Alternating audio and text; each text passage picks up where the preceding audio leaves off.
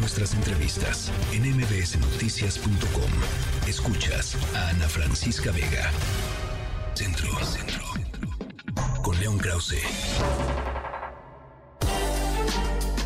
Bueno, formalmente la eh, contienda presidencial de los Estados Unidos arranca eh, el 15 de enero, en cinco días, con el famoso caucus de Iowa, en, em, en, el que los republicanos van a ser los primeros para votar en Iowa, por supuesto, por un candidato de su partido para las elecciones presidenciales que serán en noviembre allá en Estados Unidos. León Krause, me da mucho gusto saludarte. El gusto es mío, Ana. Feliz año para ti, para el equipo, para nuestra audiencia. Feliz año también para ti. Hace rato me decían que ya era muy tarde para desear feliz año. Yo digo que no. No, si es la primera vez que uno se escucha con un amigo. Ahí está. Por eso somos amigos tú y yo, mano. De veras. Este, desde, hace, desde, hace, muchos Desde hace muchos años. Desde hace muchos años. Sí. Este, si es la, ese es el criterio. Si es la primera vez, puedes decirle feliz año. Me parece muy bien. Hasta abril. abril o mayo, no importa. Oye, a ver, Iowa. Bueno, pues es eh, en efecto el principio de, esta, de esta contienda republicana que, pues en el fondo es eh, una, suerte de pantomima, porque el expresidente Trump tiene una ventaja en este momento en las encuestas de 40 puntos porcentuales por encima de todavía Ron DeSantis, aunque por ahí Nikki Haley, la otra candidata, parece que, comienza a despuntarse acerca de un lejanísimo segundo lugar. Eh, lo cierto es que esa contienda está mayormente decidida.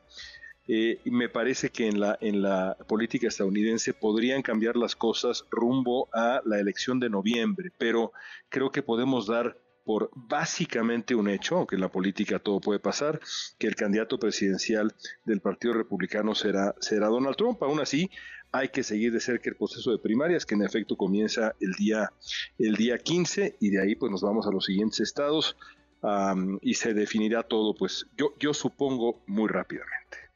Eh, ahora, el que acaba de decir, entendiendo que por supuesto Trump es quien, quien lleva pues todas las de ganar y etcétera, etcétera.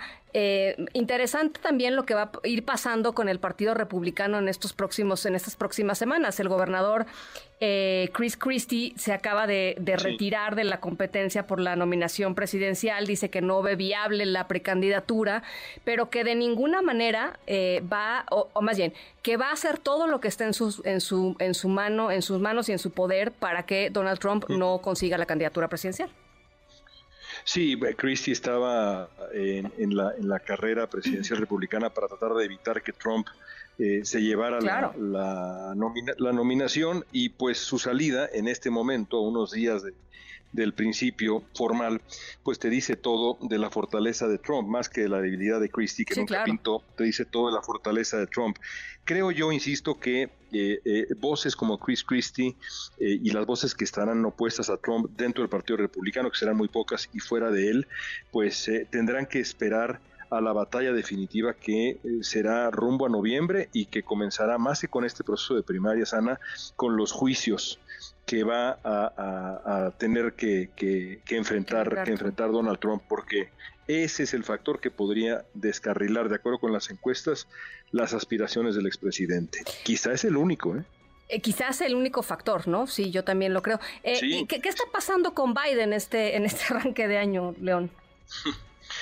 Pues eh, malas noticias tras malas noticias en las encuestas para el, para el presidente Biden.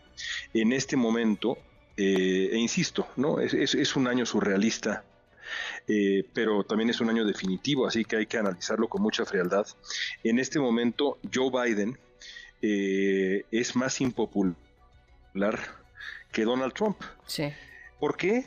Pues Ana, eso amerita una conversión mucho más larga y quizá no llegaríamos a una conclusión definitiva. Pero esa es la realidad en este, en este momento.